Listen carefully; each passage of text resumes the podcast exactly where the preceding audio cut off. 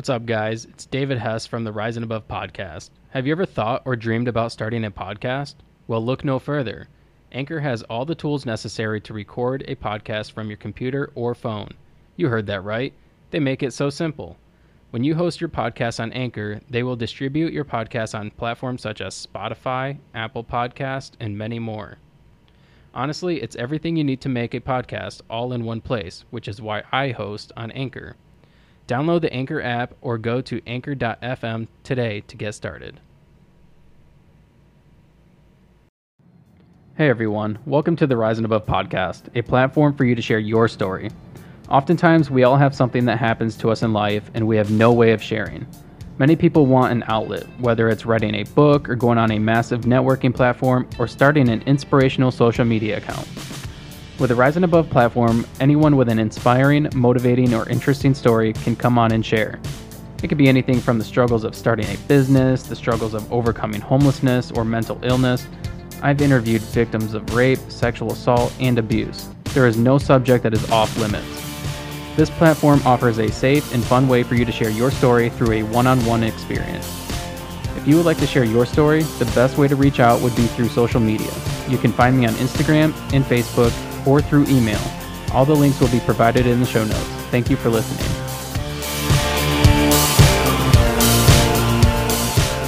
Welcome to the Rising Above podcast. My name is David Hess, and today I have Shamber Flore with me. Did I say that right? Yeah.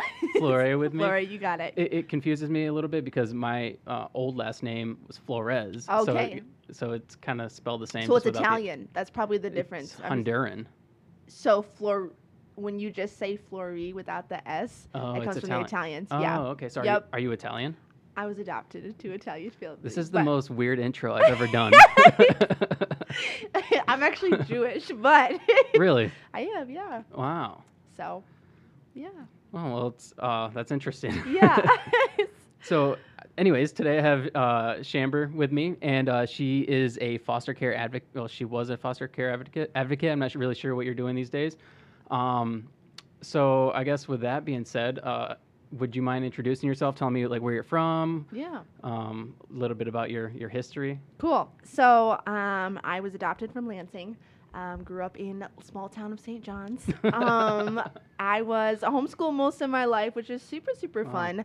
Um, definitely needed as a child, taken from like a lot of trauma. Um, a lot of people don't think about that aspect, but a lot of kids I feel when they're removed from like trauma and placed with a new family, they need extra bonding time. So, homeschooling was kind of the route my parents took. So you were homeschooled after you were taken away from your Correct. your family. Okay. Yep. So I was removed at um, almost six and adopted at seven, along with my two other biological siblings. Oh, cool. How many Oh. siblings do you have? We're one of 18. What? so, yeah, one of 18. and this is biological. No, so Oh, okay. 16 of us are adopted, Okay. and then two are biological. So I was adopted with two of my biological siblings, which is a huge blessing that normally doesn't happen. Um, but my parents' heart was definitely to adopt sibling groups and keep them together. A lot of people are like, oh, I just want one child. hmm or I just want a baby. And my parents are like, no, we'll keep sibling groups together. So that's what they did. Wow. Yeah. That's insane. Yep. That's a lot of kids. you know, when I say it, it sounds crazy, but like living in it, it's really not. Like Yeah. it's just normal. And um, I bet family get-togethers are crazy. oh yeah, pretty big, pretty big. So yeah, about quarter of us are married now. Um, and then a couple of those couples have kids. Um, so there's still like a lot of little kids left, but I'm like I envision when we all have kids. Like even if we Oh only have gosh. two, like that's so many That is grandkids. so many. oh, so yeah. Well, that's pretty cool though. Wow. So, um, so you went into foster care when you were six or seven. You were adopted when you were seven. Yep. Um, what was life like? You were homeschooled. You were homeschooled your whole whole education career. Most of career? it, I did sixth and seventh grade in the high school, um, Okay. middle school, or in high school, In St. John's Middle School. Um, it was not my favorite. the kids were really mean, and I actually do think um, so. St. John's is predominantly like Caucasian, Mhm. and so like going into it, it was just very a very interesting atmosphere. What's what's your nationality? So I'm Jewish. I'm 50% Jewish, and then the rest is just like random. But so my birth dad was actually he was like 80% Jewish, and then his grandparent or his parents actually came from Jerusalem. So Wow. that's where I get that. Um, so yeah, that's super fun. Um, it, it was interesting because like all growing up, I was adopted. Both my parents are Caucasian, and so like I identified as a white person. And then when I met my now husband, he was like, "I'm gonna buy you a DNA test because I want you to know what ethnicity you are." And so I did it, and like to actually see it all spelled out, I was like, I can say I'm Jewish now. um, so I kind of did suspect it. I remember hearing it pre-adoption, but like I didn't know for sure. Yeah. Um, but That's kind of the case with me too, because um, I, I grew up in a, a, a Caucasian home Yeah. as well. I was I was adopted, and uh, then I I did 23andMe, and Yep. I'm.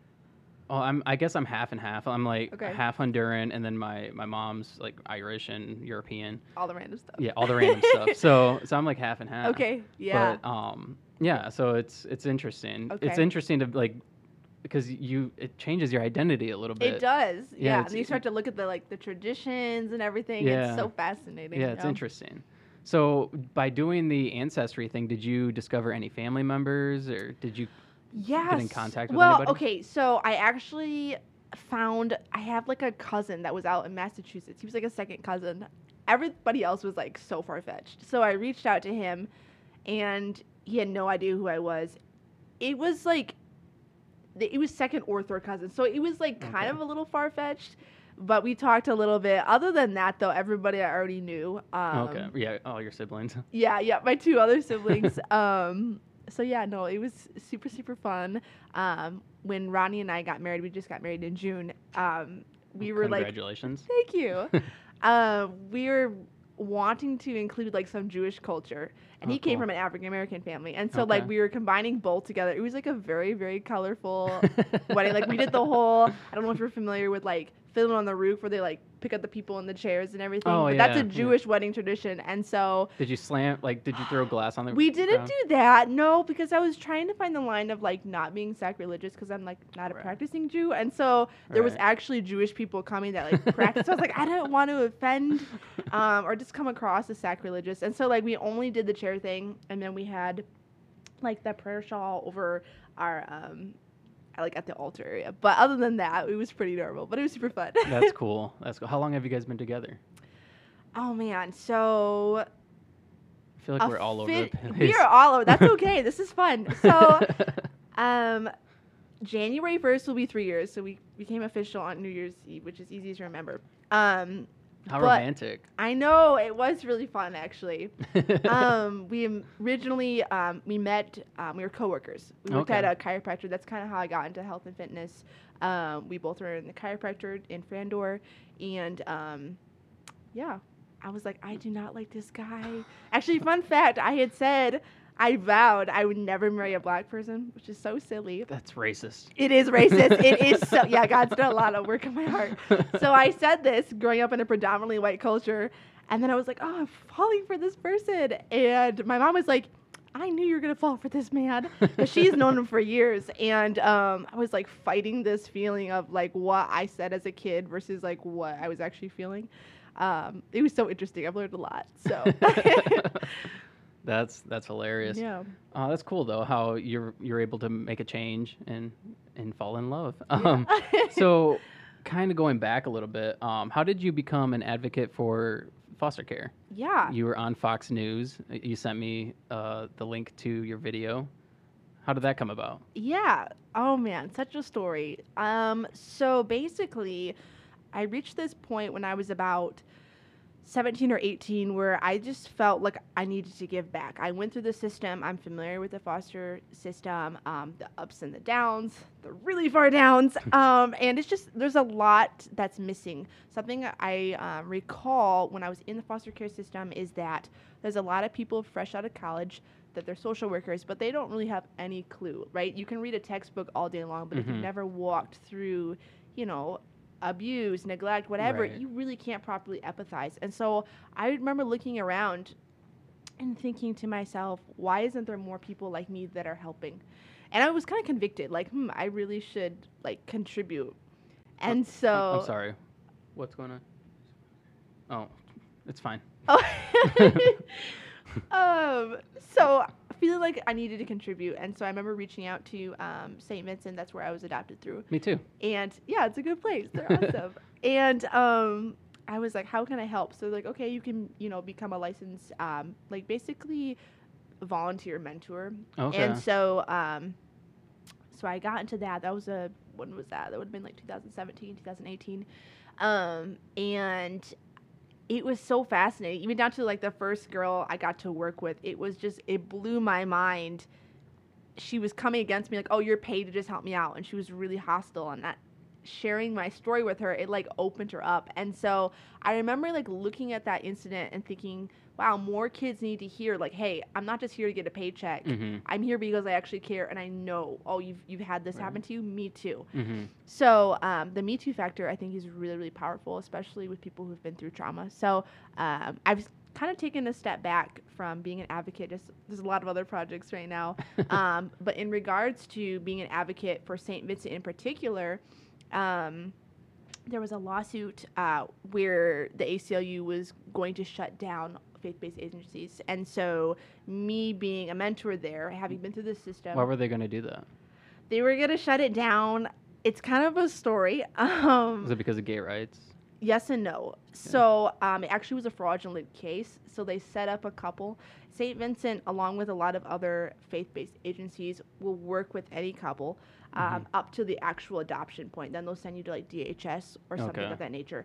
And so it's not like they don't provide care, but it also is like capitalism, right? We live in America where you are able to like choose anywhere you want to go, right? Mm-hmm. So with this particular case, um, the ACLU actually set up a couple that was actually not even looking to adopt; it was all fraudulent, and so that kind of helped win the court case. Um, but the the ACLU was actually kind of going around the United States, like doing this everywhere. Wow. Yeah, it was really unfortunate, and it's like hard because, like, I have you know love for everybody, right? And I think everybody should have the chance to adopt, but also we do have the freedom of religion, and so um, it was a very interesting court case. So being a part of that was just like eye opening.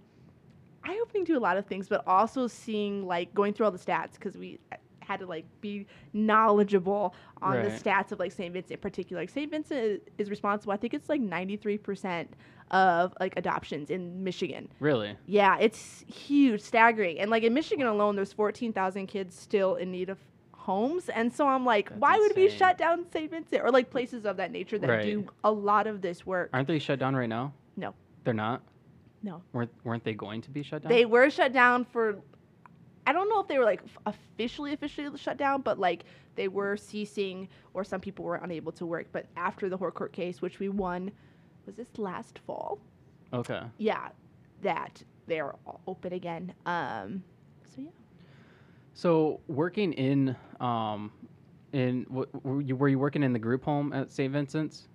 Yeah, so they would, um, or no, let me rewind. So I got to meet all the kids there, but they assigned me like a child. Actually, it was two sisters that were in foster care. So I actually went to the foster home, Oh wow. um, developed a relationship with them, and then I was passed along to another young lady. Um, it's really just like being one on one. I think Yeah.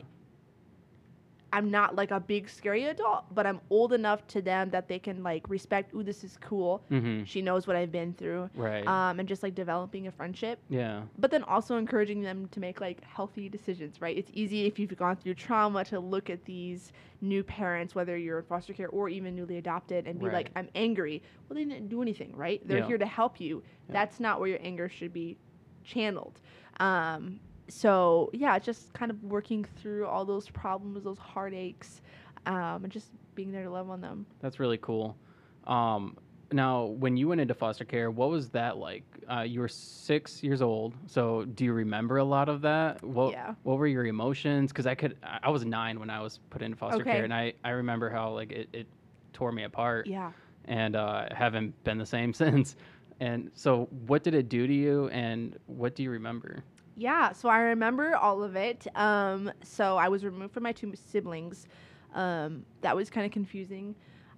It's, I remember when they came to the home actually the first time, my mom wasn't there. I was home alone. And so I was like five at the time. I hid behind the counter um, and I didn't want to answer the door. They ended up coming back the next day uh, to remove me and my siblings. And you hear what they're saying, like, oh, we're taking you to another place, but at the back of my five year old brain, I'm like, oh, I'll be back tomorrow. I'm gonna come back, right? I'm not going away forever.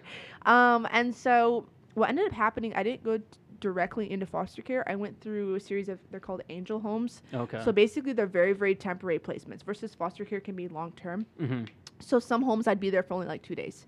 Um, and that was really conflicting uh, because I'd go through these homes and they're very nice in comparison to what I was in. I'm like, wow, this is cool. They have a pool, they have lots of food, all this great stuff. And I'm like, oh, maybe this will be my new home. And then they'd transfer me. So it actually was like a series of like denial and rejection. I went through like, wait a second, why didn't this new family want to keep me? So maybe this was my fault. And so um, it escalated even more when they placed me into an actual foster home. Um, Was it like an emergency thing where they had to remove you? yeah, the, yep. So the angel homes were because of emergency uh, removal. Um, the last home I was in, though, that was like an actual foster home. And they actually told me that they were going to adopt me, which was like exciting. I really enjoyed them. They're super awesome. But then what ended up happening was my two other siblings were with the Flories, which is who I was adopted by. And they said, hey, um, we can adopt all three of them. And this other woman said, I only want Shamber. Um, so the judge kind of was like, you know, she's they were already like signing papers for me and everything. Wow. Um, basically, you guys can, you know, go your own ways, talk through it. And they both were like, you know what, we're just gonna like pray about this. We're gonna talk through this. And um, the woman, her name's Karen. She's like, I just felt really led to give you to the Flories and keep you guys united. Which that That's was so like, cool. it was cool, but at the time, it was heart wrenching because I remember thinking like. I'd fallen in love with this family. I'd been with them, I think, nine months Yeah. and they told me like someone's like, "Hey, we're gonna take you," and then Mhm. all of a sudden, oh, actually, David, psych, you're going to Right. somewhere else. Yep. And so, yeah, it was confusing. I was like, "Wait, you lied to me," and then this is my fault. What did I do? And so, to be reunited with my siblings actually wasn't really something I was excited about. I was like. I don't care. I just wanted to be in this other family, uh, which ended up being for the better. Um, but yeah, it was definitely a journey. Um, foster care is not even always the safest. There's definitely Mhm. some homes where they, if they have other foster kids, they can act out. Right. Um, and but yeah, you you had an overall pretty positive experience. yeah, for the most part. Yeah. Yep. My my experience is complete opposite. I want to hear it. you want to hear it? I do. Yeah. Okay. Well, uh, Joseph, the guy running my cameras, uh, him and I were placed into the same home, Okay. but there's four of us. Gotcha. And um, so my brother Michael, who's older than me, and my sister Tiana, who's the youngest, Okay. uh, were both placed into separate homes, and Joseph and I were placed together. And uh, um, I don't even know where to start. Jeez, I, I I have an episode, a whole episode about it, but you know, pretty much, pretty much the rundown is, um, we were placed in a home together, and for two like two two years, I think we were ha- having to go back and forth to visit our, our mom and Yeah. um, Visitation sucks. it, it's the worst. Um, I mean, I, I looked forward to it because it was, Right. you know, I loved my mom and Yeah. I was super close with her. Um, but it took a toll for sure, especially like if she didn't show up or, you know, but it was, it was, it was a good chance to, you know, visit with my siblings that I never really got to see. Um, so, uh, Joey and I were in the home together and he ended up becoming the favorite. Um, and he, he's probably uncomfortable for him sitting right there. And I I was not the favorite. Um, my adopted mom Mm. had to um, have she always had to have somebody to take her anger out on. And Yeah. before it was uh, before us, it was other foster kids. Like there would always Yeah. be one specific kid she would take her aggression Yeah. out on. And yeah. I'm pretty sure she's bipolar and whatever else. Probably. Um, and so as time went on she just became really abusive um, Mm. i mean like there was things that she would she would just be verbally abusive like i remember when i first went into foster care uh, it was it was always the foster kid's job to take care of the dog take to, to take the dog out everybody had to have a, a job around the house yeah. and it was my job to take the dog out Okay. and it was a win- it was dead winter and the dog had taken off on me No. and she she flipped out on me and was like oh that's my dog like you, if you something happened to my dog because of you like we're gonna get rid of you and oh no. we'll keep your brother and like so i'm like wow. nine ten Yeah, and i'm you know that upset me so i went and told the the uh, social worker at st vincent's uh, the following week and and uh, they they uh, sat down with her and asked her about it and she- of course it was denied but Um, and it was kind of like that throughout my whole Mm. experience with them. Anytime something was reported, because um, there was so much, so much abuse and trauma that happened in the home. Yeah. So many different people Yeah. reported it because we went to church and they would see what was going on and they would report it, Mm. and they wouldn't do anything about it.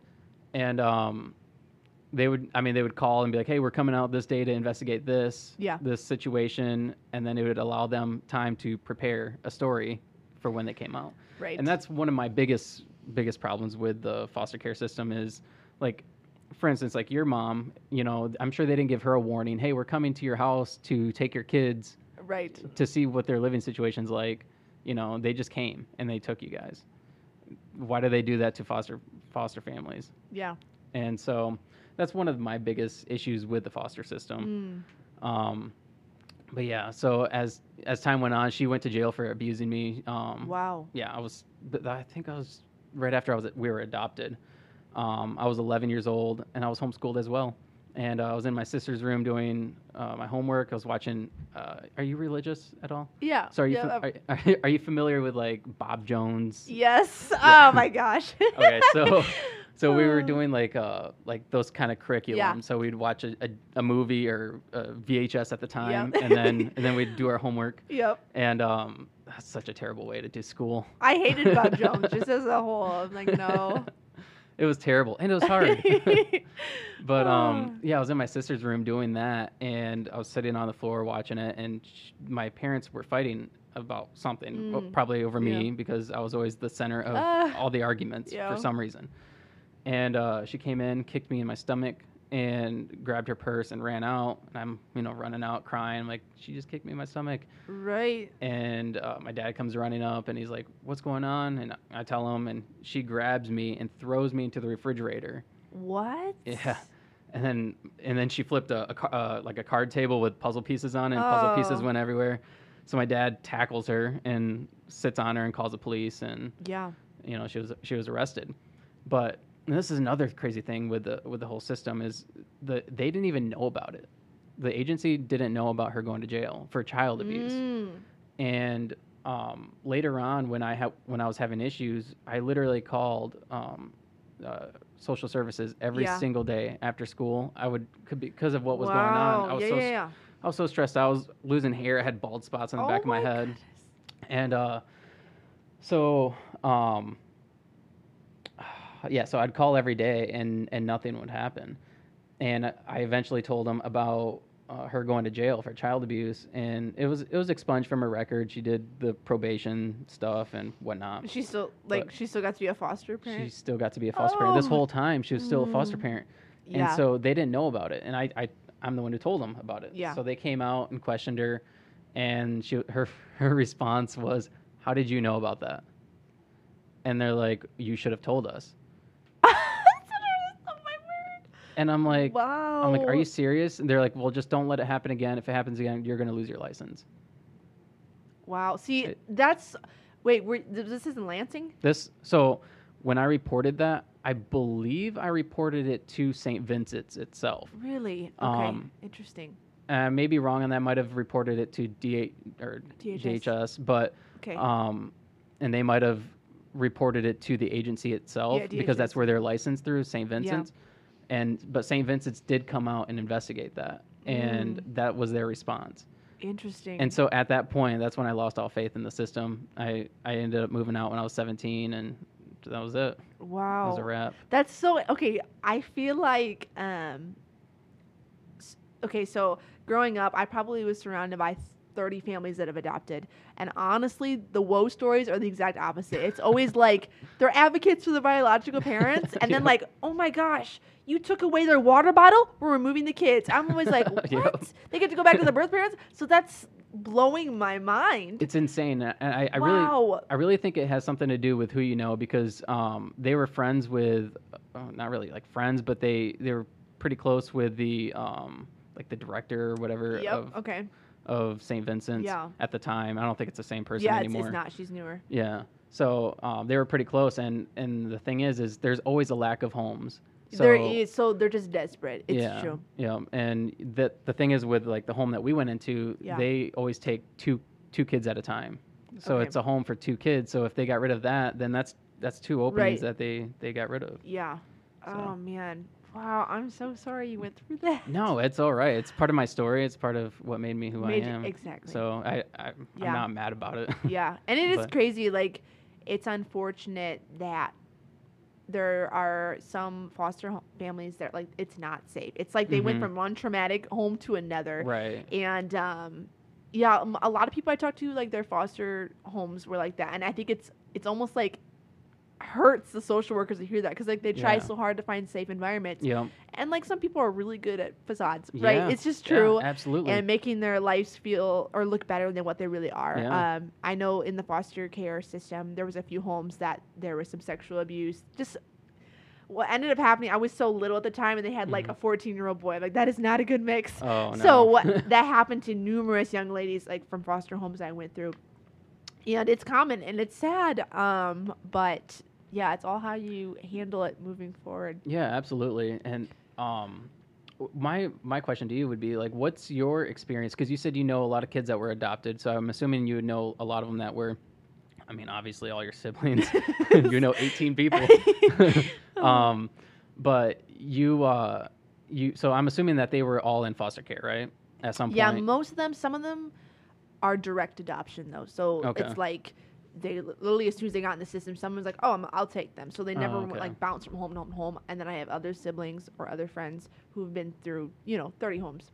So my question is, what what have they made of their lives? Because a thing Mm. with the foster care system is, or not necessarily the system, but it's a stigma is that like, oh, you're a foster kid, you're not going to make anything of yourself. You're you're just kind of like a scum of the earth, and Mm. you'll you'll just always be that. Yeah. So, um, going back to when I was um, playing a face for the case for St. Vincent, um, going through all those stats, one of the stats is that most kids, by time they turn, I think it was 21, 91% of them go back to their biological parents Hmm. and their dysfunction. So, prostitution, drugs, whatever that looks like. Um, and the question in retaliation to that survey is like, why? Why is this happening, right? Some Mhm. of these agencies, such as St. Vincent, they go the extra mile. They're with you till you're 21. They make sure you go through college. Yeah, that's what St. Vincent is awesome in a lot of ways because it's not just like say DHS. They don't have the time. They're a much Right. bigger, bigger guy, right? But St. Vincent, they're smaller. And they can be more personalized and make sure you're Mhm. making it through college. You have a job. We're not just like pushing you out the door. Right. Um, and so honestly, the only answer I have, David, is really and truly, and it's it's my story, and it's um, observing other people who have been adopted adopted Uh-huh. is really Christ because pre pre giving my life to Jesus, it was like all over the place depression, contemplating suicide, fear of men because I had been through sexual abuse, of Mhm. neglect. Is there food in the house because I went through times where I didn't have food pre adoption? right. And surrendering my life to Jesus, it was just like, wow, okay. You, it's like it totally changes it. Like, wow, now because it's no longer looking back on my past and being like, that sucked. It's like, Mhm. oh my goodness, one that made me who I am today, like you Right. said earlier. Yeah. But now I can look at other people and go, oh, I can help you. Oh, guess what? You've been through that. Me too. Right. right. And so it's like there there is such power in our testimony um, eh, through all walks of life. People are like, oh, I've been through this job, like, oh, that's helpful, or I've been through this walk of life, that's helpful. right. And so I do believe that everybody's testimony is for a reason, and it can be used for other people's help. Now, some of the people who have been through foster care or adopted, because most people I know have been adopted, okay. um, who have not gotten the proper help, who haven't just like ha- come to a point of just like surrender or just like working through these hurts, right? You have a lot of baggage coming from Mhm. traumatic homes and then through foster care. Um, unfortunately, I have seen a lot of them go back to their biological parents. Um, I mean, I couldn't give a percentage, but I'd say easily 75% of the people I know Wow. Go high. back. And it's not even just like, oh, hey, mom and dad, thanks for get, putting me in foster care. It's literally like going back into that, That lifestyle. dysfunction. Yeah, druggies. Um, I've even seen some people where they go back to their biological parents and they now have kids. And they're going back to their birth parents, the very people who like raped them, who aren't even Oh. supposed to be on kids, and they're taking their kids. So I mean, technically that's their grandkids, right? Right. But I'm like, what are you doing? Oh like, gosh. they're not even allowed like a mile from a school. Like, what Right. are you doing? that makes no sense to me. But it's just like Okay, so here's a book I recommend. It's called Primal Wounds, and it literally is addressing the wounds of a kid that's been through trauma and Okay. foster care, and then from the biological, pr- particularly the biological mother, there's actually wounds, and they say that when you're removed from like your birth mom, it's equivalent to a death, right? You're in that womb for 40 Mhm. weeks, and you're designed to ha- be like bonded to that Right. mom, right? When the baby's born, she they know the smell, they know the, the Yeah. mother's voice, and so you remove that. People are like, "Oh, we removed the baby is you know right when they were born." Like, no, that person had 40 weeks, and it's not actual memories; it's neurological memories. Right. And so there's these primal wounds that are formed, even if they don't even know they're adopted. They'll go their whole life like, I just don't feel like I belong in this family. There's something that's dead or missing in me. And so these people, either knowing they're adopted or not knowing, when they end up finding out, they'll go search because they think, oh, my whole being will just be satisfied Mhm. if I go search for the mom. That's more the bond, right? Right. and it it's defeating because like they get there like oh like you're kind of a deadbeat and you're not safe and all these things fill in the blank um but they have that that desire right, that's how god created it but I mean, yeah that's that's absolutely true because um, you know, I've always ever since I went into foster care, I went in at a like a you know at an age where I knew my mom and like we were it seemed like we were best friends. yeah And so going into foster care, it was like it was so heart wrenching to be taken away. I remember my first night Right. laying in my bed, I, I cried because I'm like, I'm never going to see my mom again, never going to see my siblings.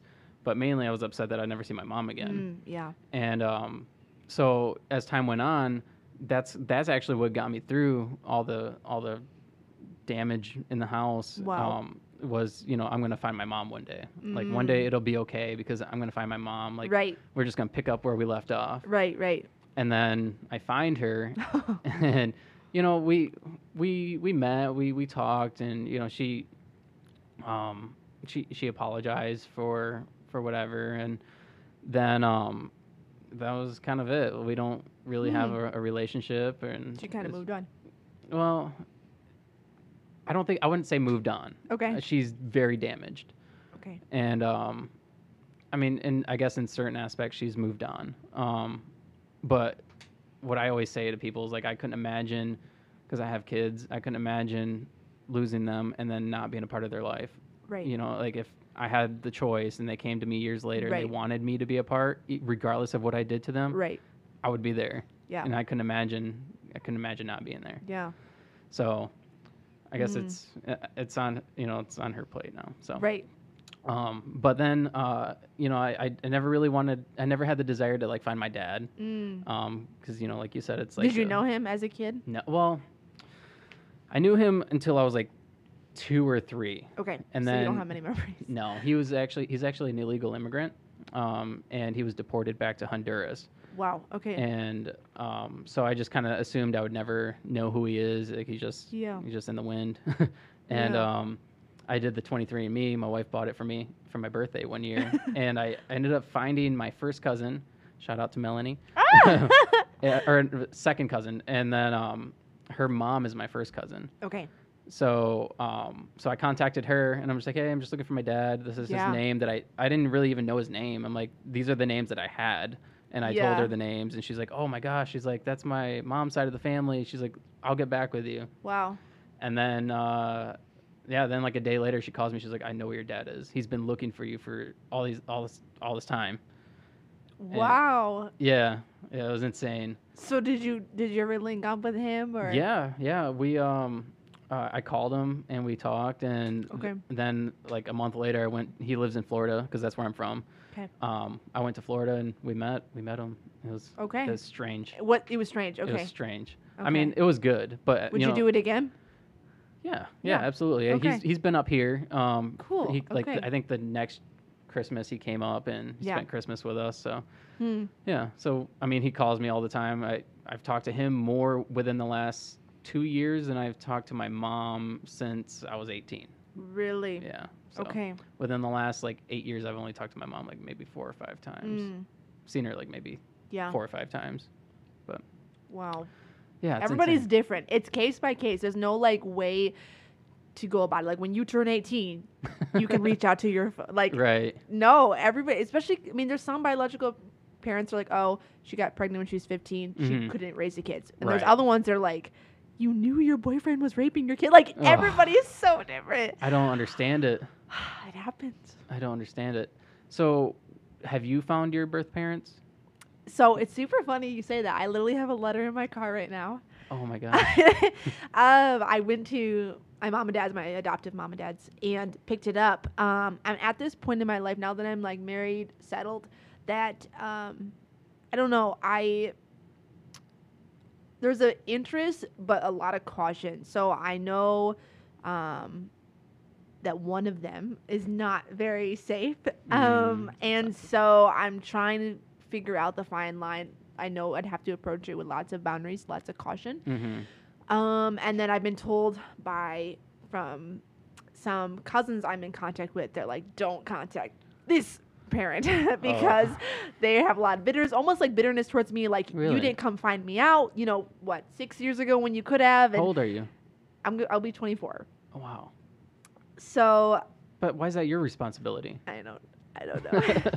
I don't know. It's like there's just a lot of brokenness, and they're they're both have some mental disabilities, and Mhm. so I'm trying to just think on it with some grace. Um, yeah, I, I I'm I'm trying to think about the best way to go about it. it there's no good way of going about There it. is, yeah, it's true. It's it's probably one of the most weird and awkward things you can do because it's like somebody you know, but you haven't seen them in forever, and you're like, "What do we talk about?" But you're in my Right. family. I don't know. It's it's really strange. so I don't have a lot of memories of my dad because he wasn't really there. Mhm. Um, my mom and dad were not married, and so he would just like come and go. Um, but my birth mom, I have quite a few. Um, I like know they both live locally. It's just it's interesting. It's That's weird. yeah, That's weird that they live locally. right. They're- They've been Like right here this whole minutes from my time. house. What? Yeah. So I mean, it's Do you think you've ran into them before? S- Oh yeah, so f- funny story. Maybe she'll hear this. This will be interesting. um, so actually, not long after Ronnie and I started dating, it was like two months in. We're in the East Lansing Meijer and we're in the self checkout, and I kind of like look over and I see this woman and she's flat out staring at me, and I was like, going on, and then I was like, wait a second, and I do this double take, and I'm just going to shock. I'm like, oh my word, this is my birth mom. And Ronnie's like, babe, why are you not helping me? And so I'm like helping him. I'm not saying anything. I'm like, what do I do? What do I do? And she's just staring at me like, hello. And um, they ended up leaving before me. And I can tell as she's walking away, as she's staring, that she's very, like, not even hurt, but like anger, bitterness. That's, I can see the bitterness on her face. And Ronnie's like, what is wrong with you? Like, you're freezing up. Like, why are you not helping me? and I'm like on the verge of tears because my whole life, it's like I thought about what I would say if I ever ran into her. Like, hey, I forgive you. I love you. Thank you so much for you put me in an awesome family. Right. Um, and like I blew it. Like I couldn't even say anything. and we get to the car. I'm like, Rodney, that was my birth mom. And so, um, yeah, just That's so weird. yeah, it's it's starting to come to the point now um, that I'm like, okay, I think now is a good time. Um, You have to be ready for it. You and they- do. They, can't expect you to. you have to be strong in your identity because if not, and as I've seen, it's so easy to just like swing back into Yep. prostitution or whatever that looks Yep. like. You'll lose yourself. You do so Yeah. convinced that like this will save me, and it just Yeah. it doesn't. Yeah, and it's so easy. It's so easy to like want to be accepted by, accepted back by them. Right. You know, like this is my this is my mom. Like I want I want to make her happy, and Yes. you know, it's unfortunately, um, in a lot of situations, uh, people who have lost their kids are when they get in contact with their kids at a at a later date, they typically abuse the relationship, Oh my and word. so it's so take uh, yes, it's so true. They'll like, take advantage, the Yep. mooch. Yeah, it's a Yep. thing. I almost like I don't know if you can relate to this. I feel like Hollywood glamorizes the reunification. Like I think oh, of yes. I think it's October Baby. They've done so many movies where like the person goes the whole movie, I'm gonna go find my birth mom. And then they find her and she's like, Oh hey, nice to see you and she's on her way. And but they glamorize it like it's a good thing. And so it's a common question, and I'm sure you get it too, is like, Oh, do you know your birth mom and dad? Mhm. And like my first response at first I had like I almost was like baffled by that question. And now I'm like, wait, it's because they don't they're not educated on the matter, right? They've never Right. walked through this life Yeah. and like they they just don't know. And so now I'm instead of being like that's a dumb question, I gotta be like, okay, um, well, I was sexually abused by my dad. I was neglected by my mom. Like I walked through the facts. Like, would you reach out to them? like it's not glamorous like you saw in the movie. Like oh, just- like does that happen? Absolutely.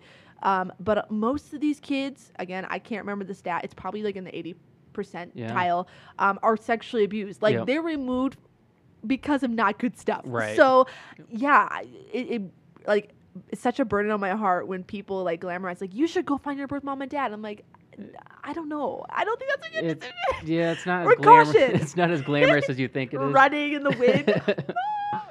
I, I remember when I was um when I was trying to find my mom, it was uh it was like I think 2013 or the end of 2012. So obviously, I'm sorry. Do you need to get out of here? You're good. Okay. Um, so it was like kind of the start of like like the internet. I mean, not the internet, but you know, like Yeah. like Google search Right. was like kind of like becoming a big thing. So I, I was using Google and Facebook to try to find her, Yeah. and uh, I would find like these old addresses that she lived at, and I remember Mm. like one of them was a trailer park Ah! on the north side of Yeah. town, and I, I drove through there because I was like, well, I'm gonna see if she lives here, and uh, I was like, oh man, I don't know what I'm gonna get myself into. Right. you went by Yeah. yourself? Uh, a girlfriend I had at the time Okay, went with me, but yeah, it was, yeah, it was. I shouldn't have done that. Oh, no. I didn't find her there. But, okay. but You're yeah. like, hello. so, um, so you said you're not really advocating for foster care right now. Um, Yeah, it's something I kind of put on the back burner. Um, it was right around when I met Rodney. I was transitioning jobs. I started education for fitness, and it just there was a lot. Being an advocate for um, a foster child is a lot of work. Um, and emotional. It's there's a lot of emotional. right, and you like- owe it to them. Like you, Yeah. you were there, and it's all volunteer work. Um, but it's like you were there because you want to see this child grow up and succeed. You Mhm. don't want them to be another stat. Right. You want them to get their healing. And so it's like you have to be all the way there. And I just wasn't Yeah. Giving 100%. So um, recently, it's really, it's kind of funny that you we're talking about this because it's been on my heart. And Ronnie's like, you need to do this. Uh, that's what God wants you to do. And so, like, I think I will pursue it. It's just now with COVID, it's, you know, kind of annoying. People are like, oh, don't come to my house right now. right. So, um, so you think you'll just jump back into what you were doing? Do you think you'll do your own thing? I've kind of thought about my own thing. Um, going through agency isn't hard, but you do have to go through like other classes and everything. Okay. Versus if I'm like, I look around and I go, oh, I see 10 families I personally know, Right. and they have a 13 year old girl that needs someone to mentor. I'm like, I might as well Right. just do that. right. So, um, yeah, kind of getting to a place. I am a very creative person, and so I could see like a long term goal. I would love to target foster kids through a creative route. There's so much like healing through um, like music. Mm-hmm. Um, kind of like Yep. people go ride horses too. Yeah, yeah. yep. And so I just think I would love to do that. Now, do you? You're big into fitness, and you're a personal trainer, right? Correct. How do you feel? Because I, when I first started this podcast, I, I started with the intent to interview a lot of people who are in the foster care system, social workers, whatnot, just to kind of get like, make I guess a little bit more public awareness around the whole issue. Mm, Because there's so many different things. I mean, obviously you had a really great experience for the most part. for the most part. um, I don't I don't really know the negatives, but that's fine. I mean, you had a you got adopted by a really nice family.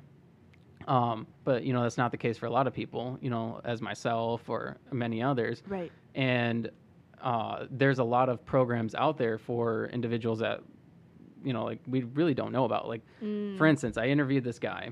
Um, he has a nonprofit that's called Foster Fit, Mm. and I think I know who you're talking about. do you know you know about it? I think I've seen the program. Okay. Keep going on. I I, was- share I share it on Facebook quite often. Okay, so that might be what I saw. so this guy Justin, he he uh, is the founder of Foster Fit, and what it is, it's it's a program for foster kids, um, whether you're adopted, um, you're in foster care, you were in foster care. If you were in the system whatsoever, um, they will pay for a gym membership, a CrossFit gym membership for you. wow, Yeah, that's super cool. super cool.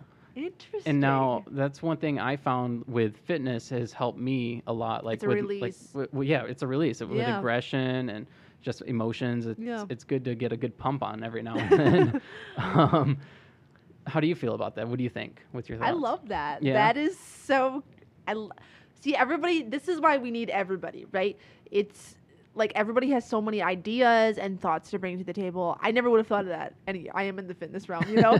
that is so cool though, and I could see how kind of like we joke like, oh, you need to go punch a punching bag, right? Right, Get out right. the anger. Like that's such a good release.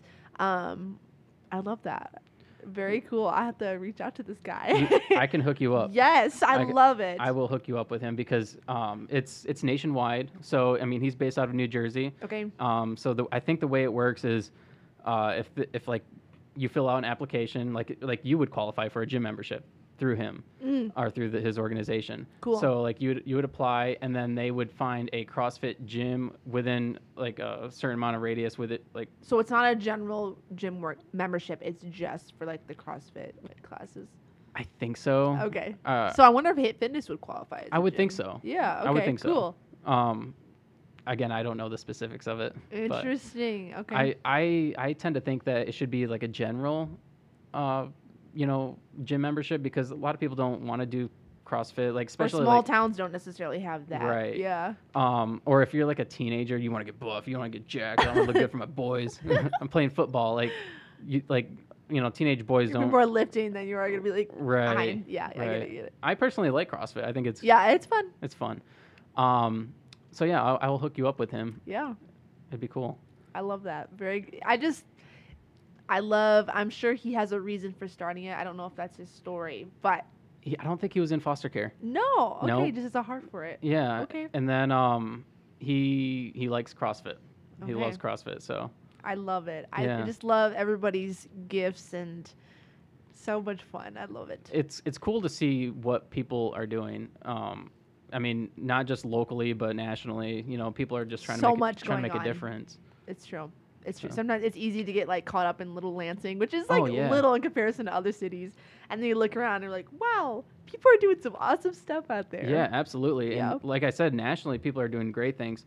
Locally, I'm I'm amazed on how how many programs we have here. Like started starting this podcast and in, interviewing people Yeah. within our community. It's crazy. It's crazy all the things going on. Hmm. That seems fun. I know. I I love Michigan. I don't know about you. I, I don't like it. you don't? I'm from Florida. oh, good point. yeah. Why did you move to Michigan? I had to. Wait. So what's your dream state then to live in? oh boy. Would you just go back to Florida? No. Okay. Um, I don't know. I there's so many different states that are beautiful. Like I, I went to Colorado Mm. and I loved Colorado. I just love the mountains. There's something like majestic about it. Yes. Um, so, So, I- you're more of a mountains per- person than you are a beach person. it just depends what time of year it is. I I'm a mountain person all the way. I don't know. I appreciate both. Yeah. Oh yeah. Um, yeah. Yeah, I think I think I would like the mountains better because I mean, there's so many more things you can do. It's true. Yeah. I mean, I don't, if you're into hunting, you can hunt. You can Right. ski. You can Hike. hike. Snore. Yeah. So much stuff. yeah. My Ronnie and I we go on our honeymoon next uh, month, and we're going to Arkansas. And everybody's like Arkansas, Arkansas. right? Right. Right. Right. But hear me out. So we had a couple, super generous couple, that are like, wherever you want to go in the United States, we'll pay for it. And I'm like, wow, that's really like, that's mind boggling. I don't even know what to pick. So they said, what do you guys like to do? And we both said, well, definitely not a beach. Um, and beaches are nice, but we just, we prefer more like hiking, like adventure. They're like, oh, Right. You have to go to Arkansas. They first said Colorado. I've already been. And we both wanted to go somewhere we've never been. Right. And so they're like, you have to go to Arkansas. We're like, that was random. They said, no, look it up. So look up Hot Springs, Arkansas. There's like underground, like in caves, lit oh, up Oh, wow. snorkeling. There's hiking. There's like waterfalls, hot springs. Wow. Like there's That's lots cool. of like hidden waterfall cave. Like it's very cool. It's beautiful. You're It not was like a- you're not scared to get trapped in there. Okay, you know what I'm most scared about? Not that. Not although I did think about it. I'm like, oh, my, do I really want to do this? what I'm most scared about is spiders. I'm deathly afraid of spiders. And there's black widows down there. I already like did the full search of like every poisonous spider in Arkansas. And my husband's like, what are you doing? Stop doing Stop!" that. oh my word! And it's super hot. Like it was 100 degrees twice this week. So I'm like, Oh hopefully in a month it will cool down at least to it like should. 80s. I would. I would think it should. but you know, Yeah, I don't know. I I loved So New Colorado. okay. Colorado, Okay. New Mexico. I like New Mexico a lot Okay. too. I've been there.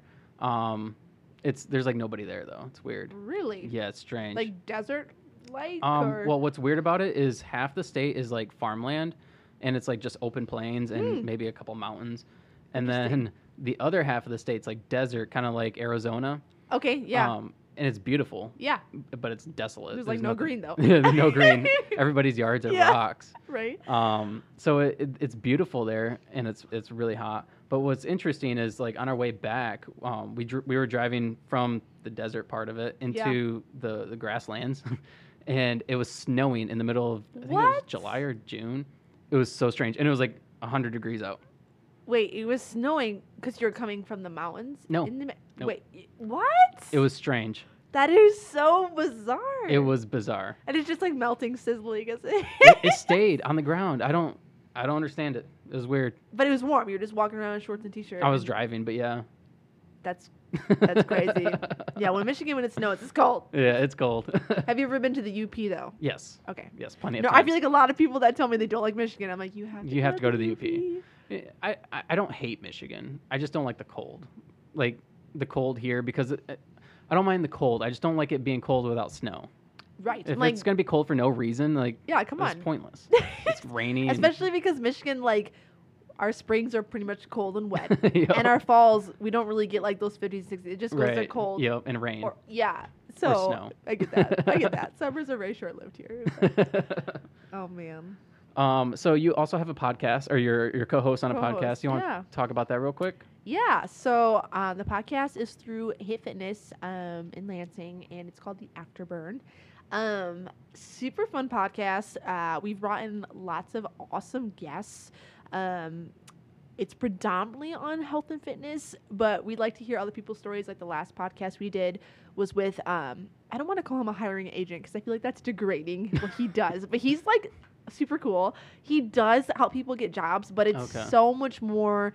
Um, I don't know, not even just professional, but he really hones in on like what are you actually good at, right? I can help you get a job at anywhere, Right, right. or I can actually figure out like, hey, you like fitness, but I don't think that's really what you're good at. Right. So he really locks you in. He helps you get Wow. put together a resume. He's amazing. So, um, reason why he was a guest is he actually worked with Nate, who's the owner of HIIt Fitness, Okay. um, and just really helped him launch his, you know, his vision and now where he's at today. And Wow, so, that's but when you talk with him, y- oh my word, you you will not walk away from a conversation without gathering like 20 new facts. I was just so mind blown.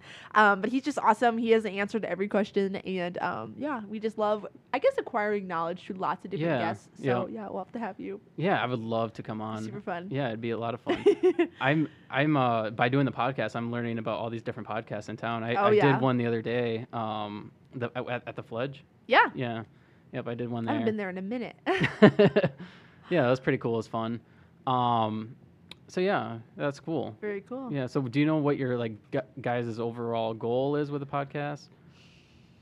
That is Just- an excellent question. I'm sure Nate has an answer to it. Um, yeah, he just wants. We really believe in getting involved in the community, Mm-hmm. um, and we don't want to just be a gym that's like, oh, scan your card and be on your way. Like, Right. we, one, they are classes. Like, it's not just an open access gym, but we just love like empowering people and um, I guess being involved in people's life. I not like the salesman standpoint, which like Right. a lot of fitness trainers can get stuck in that rut of like, oh, I'm here to make money right. and there is money to be made in the health world. yeah. Um, but we're so much more than that. Like we do believe in like relationships and just like loving on people and community, a sense of Yes, community. That's what I love about. Um, that's one thing that's nice about CrossFit is Yeah. like. I, I always talk about it, but it's like a sense of community because you're you're all struggling. If you're in a class, you're all struggling together. You're it's doing true. the same thing. You're seeing all everybody's record. I mean, I don't know if that's we have one of those like the like like a chart. yeah. Well, y- it's like we have heart monitors, so it hooks up to you and it shows you like the calories, whether you're like your heart rate's like where it should be. So like everybody's Okay. competitive.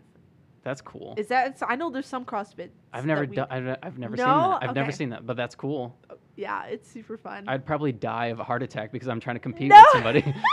know what happens? I feel like almost every male, they're like, they'll look down the line and be like, oh man, she's got 25 dumbbell, 25 pound dumbbells. I'm gonna do 35. I'm like, dude, that's gonna be super hard, but okay. And they're just dying, but you know, they're burning the most calories and they're making gains. So. That's hilarious. How did you get into Oh. fitness? Oh man, that is a whole story right there. So, long story short, if I can make it short, um, Yeah. when I was about 10 years old, um, I had a really severe head injury. Uh, we used to have horses. We were having a horse manure fight, which is lots of fun. It sounds gross, but it's like an inner country girl having a horse manure fight. And um, some of my siblings and my cousin were on the barn roof. Now, what was very interesting about this day is it was actually the same day as my aunt's funeral. So like kind of a somber day. We were all going outside to have this horse manure fight, and I remember my mom was like, "Be safe, right? Be safe." okay. So my sister gets this idea of, "Hey, some of us should go on the barn roof and chuck horse manure." And if you Oh are my able to dodge the horse manure, you can be on our team on the barn roof. I'm like, cool, sick, uh, let's do it so there's like I don't know, probably eight or nine of us doing this game. The game gets over, it's concluded. I'm in my own little world. I don't even know why, but I ran off by myself to like put together a plan of how I'm gonna dodge this horse manure. I was so focused as a ten year old, okay. And so I, I run around. I I thought I was dodging horse manure. Meanwhile, there's no horse manure flying because they're cleaning up on the barn roof. I just didn't know that. I run inside, and if you were able to dodge the manure successfully, uh, that means you could get in the barn, you'd scoop up sand and like show them. Like that would be like their your badge to get on their team. So I scooped up the sand, I run out of the barn, I'm like, I got dirt. And as I look up, my I think it, I don't know if it was my sister or my cousin that was throwing. I think it was my cousin that was like shovel coming down. Ten feet later, the metal shovel right on my head, and I fell to the ground and shattered my skull open. And um, so that kick-started my health fascination because it really affected, I guess, the rest of my education in a lot of ways. So initially, when I first got that injury, my parents were like, "Oh, she got a skull fracture." That was the obvious. You had like 25 stitches, like right. bedridden for like what was it, like six months. Um, like that's the obvious. But the the other factor is I had a severe concussion, and we don't really think about that part. Kind of Mhm. like football players, right? We're like keep Yeah. going until they break an arm. and um, but concussions are like can be deadly. It's, Yeah. it's just really severe. And so my parents like didn't know why all growing up like man she can't tolerate the sun um, she'd like barely hit her head and she's out for three days like what is wrong wow. and so I started getting blood work.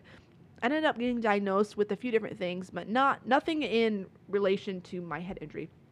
Fast forward to my senior year of high school, and I went on a skiing trip, and Oh. um, yeah, um, up at Cab and um, I signed up for nighttime skiing, and so I'm like, oh hey, I'm gonna go to the farthest Black Diamond Hill, and we get over there, and my friend is like, the lights aren't on over here. I don't think they want us here. And then there was like some rope, so like it was obvious. They're like, do not use. And it was like negative 14. It's freezing. This ice, right? Don't do it. I'm like, I'm an avid skier. I could do this, right? Oh my gosh. she's like, okay, I'm gonna go down this other hill and I'll meet you at the bottom. Well, she did not meet me at the bottom uh, because I like uh, totally tumbled, ran into a tree, and then like once I landed, my skis were behind my head because I tumbled and pinned my hair down. And I'm like, I cannot get up, and it's like negative 14 degrees, and I'm like dressed, but not like to sit out here for eon and eons of time. And Right. so I'm like, oh man. So I'm laying there for a couple minutes. My head is throbbing because I whacked it. And I'm like, I need to get up. I'm feeling super nauseous and like it's pitch black. Like it would take a little bit for them to find me. I got up. So I remember like wiggling my way out, my hair being pinned behind, and my arms were like it was like so uncomfortable, okay? I get Oh to the bottom gosh. and they were about ready to send up a search warrant. There's like she was telling all the aides, she's like down there crying. I get down there, I was like, guys, I think I got a concussion. but I paid to nighttime ski, so I'm gonna finish this. so I finished. I took like five Advil and just kept going. Oh. But then over the next few days, I like wasn't eating, sleeping, and my mom's like, "We're going to the hospital." So we start talking with a few neurologists, and they're like, "Oh, interesting. Did you have a head injury?" I'm like, "Yeah, when I was like 10 years old, but like that was forever ago." and he's like, "Uh, no, need to go through some things." So like from there, I started seeing a few different neurologists, chiropractors. Um, and specifically this chiropractor where Rodney and I had met Okay. really started walking me through like some physical therapy, some traction, proper nutrition. Um, and I went from like pre concussion before I was 10, super athletic, to like after that, like running a quarter of a mile, I'm like, well, I throw up. I'm like in bed for three days. Wow. To when I started seeing this chiropractor and getting on nutrition, then I was like, I can run a mile. Oh my word, I can do this. I can do that. And through this time of when I re hit my head through the skiing accident, I like packed on weight. I'm like, well, I guess this is my life because I couldn't finish my senior year of high school. Wow. I couldn't go to my dream college, and I'm just like, what was your dream college? it was Hillsdale. Oh, okay. Hillsdale. Yep. Um, Why was that your dream? I like classical education. Um, I feel their education is. I mean, so they're in the top five classical schools in the United States. Okay. Um, it's very small, but their, their education is like people from there. It, it's no like shocker if someone graduated from there and was like a professor at Princeton. Like Right. that's just like Okay. they specialize in stuff like that. Um, and I feel how their um, like their approach to like history is just like fascinating. It's just very well done. Um, and it's not too far away. So um, that was my dream school. And yeah, that all came crashing down. And I just ha- had accepted until I met this chiropractor that I'm like, well, I'm just gonna like continue gaining weight. I can't really be active. And so once I started doing chiropractic work and physical therapy, that I was like, oh my word, I'm making progress. And who knew that like simple things such as turmeric help with brain inflammation, Wow. like simple natural things. I'm like, I really want to pursue this and then empower other people. Um, I don't want to say specifically women, but like I have a heart for more women because I am a woman. Right. Um, that like you don't have to be stuck in this rut. Like there are means to make you better, to make you Mhm. stronger. Even like postpartum, I love those people because it's easy as women to be like they slip into like postpartum depression. They're like, oh, I put on this like forty pounds and I'm just gonna be chubby the rest of my life. And it's like actually no, like we can push through these things. Um, Just get through the first couple pounds. Yeah, and right, like, and then all of a I s- can do it. yeah, that's all it takes really. So um, that's why I love HIIt Fitness too, is because not only are we like we're super fun. Like honestly, if you go through our content, you'll see a little bit. Like we're really like goofy, fun. Um, yeah, definitely not your stereotype gym, but I love it. Well, HIIt Um, Fitness. I, I want to quick. I want to get you out of here because Okay. you have to go to a dinner, right? Yep. um, but HIIt Fitness is more like a cardio base, right? It's like yeah. like a lot of like box jumps and like you're doing like Yep. things for time. High intensity. High intensity. Yep, high intensity. Um, each of the trainers are different though. So Okay. like, I, man, it's so hard to like specify. Like, yes, we're HIIt Fitness, but because we all train differently, like, there's some people that do like step up classes, TRX ropes. Mhm. I like to specialize in like functional movements and then a lot of balance. Like, you don't think about like just like core movements. Right. But you Yeah. will when you're 60, 70, 80. Right. You're like, oh man, I don't have that great of a balance. And so, like, even little things of like just practicing balance on like a BOSU ball, one leg, Mhm. and things like that. Like, it's killer. Those are hard. Yeah. Oh my I word. have I have one of those. That's hard. Yep. So, no, it's super duper fun. Um, our first week is only a dollar, so you can come try it out. Okay. so, super fun. cool. Yeah. All right. I'd like to check it out. Um, where are you guys located? Oh my goodness, I should know the address to this. It's on. it's um in Waverly. It's behind the Meijer that's on Saginaw by the Lansing Mall. Yeah, right in that strip. Yep, right Yep. behind there. It's on Ivan Street. Okay. I don't know the exact address, and that's really terrible. yeah, we're back there next to Bliss Spot. Okay. Yep. Yeah. I know where that's at. Yeah. Um, and the podcast is called what again? The Afterburn. The Afterburn. Yeah. And do you have like uh, social media that people could follow, or do you Yeah. want people to follow you? Yes. so, in regards to HIIt Fitness, uh, we are on all social media platforms, just under HIIt Fitness Lansing, um, and then you can find me on all social media or Facebook and Instagram. I guess I have a few different social medias because I do a little, a lot of everything. Yeah. But my main social media is um, Coach Chamberlain. Okay. Yeah. I'll ta- I'll put that in the show notes. okay. Awesome. It's been a pleasure having you on. Yeah. Would you do it again? Oh yes, this has been so. I feel like we got so much more we need to talk about. We just kind of hit the surf. we hit the surface of like everything, and Yeah, part two. well, thanks for doing this. I really appreciate it. You're welcome. All right.